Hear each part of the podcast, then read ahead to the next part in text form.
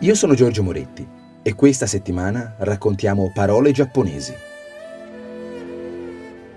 Oggi, tsunami.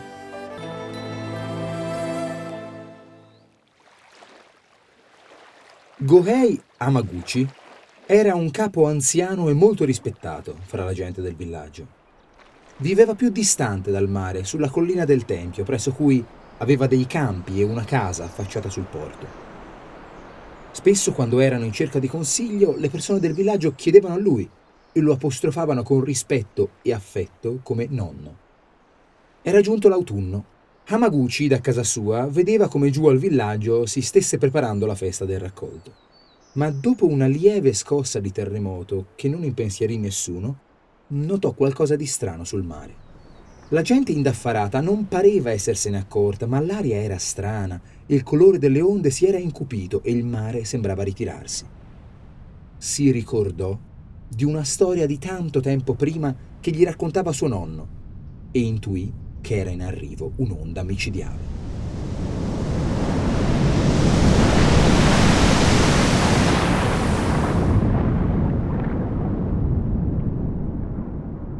Non c'era il tempo di correre al villaggio avvisando gli altri o al tempio perché suonassero la campana dell'allarme. Allora prese una torcia e dette fuoco al suo prezioso raccolto.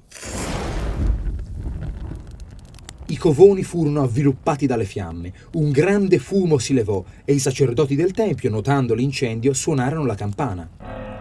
La gente del villaggio allora corse in massa, precipitandosi tutta su per la collina per portare aiuto a nonno Hamaguchi. Una volta in alto, voltandosi, videro la grande onda, lo tsunami, che si abbatteva sul porto e sul villaggio, distruggendo tutto.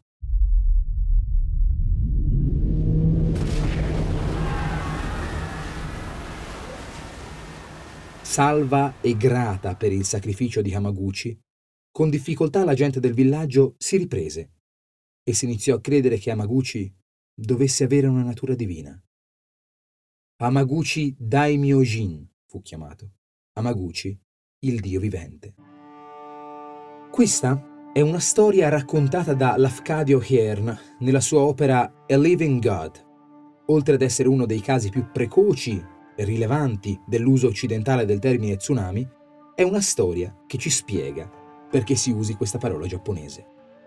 Pensiamo, quali sono le parole che sono capaci di superare oceani e continenti?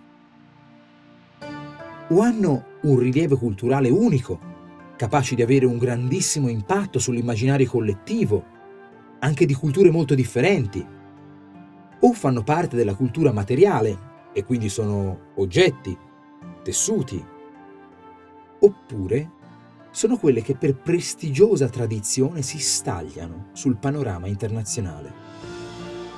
Pochi popoli hanno avuto a che fare con gli tsunami più di quello giapponese, che ne ha conservato memoria antica e puntuale. E certo la straordinarietà terribile dell'evento è particolarmente consonante con l'esotismo del nome, ormai da una ventina d'anni largamente prevalente su maremoto, anche se l'immagine originaria che ci offre è di eloquente e poetica semplicità. Nami significa onda, Tsu significa porto.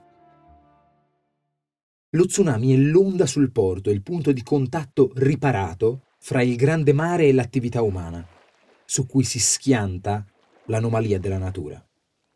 C'è anche un altro valore nell'uso di questo termine così distante ci ricorda che davanti agli scrollamenti della natura tutto il mondo è paese, che il dramma di Miyagi non è diverso dai tanti nostri drammi causati dalla terra che trema.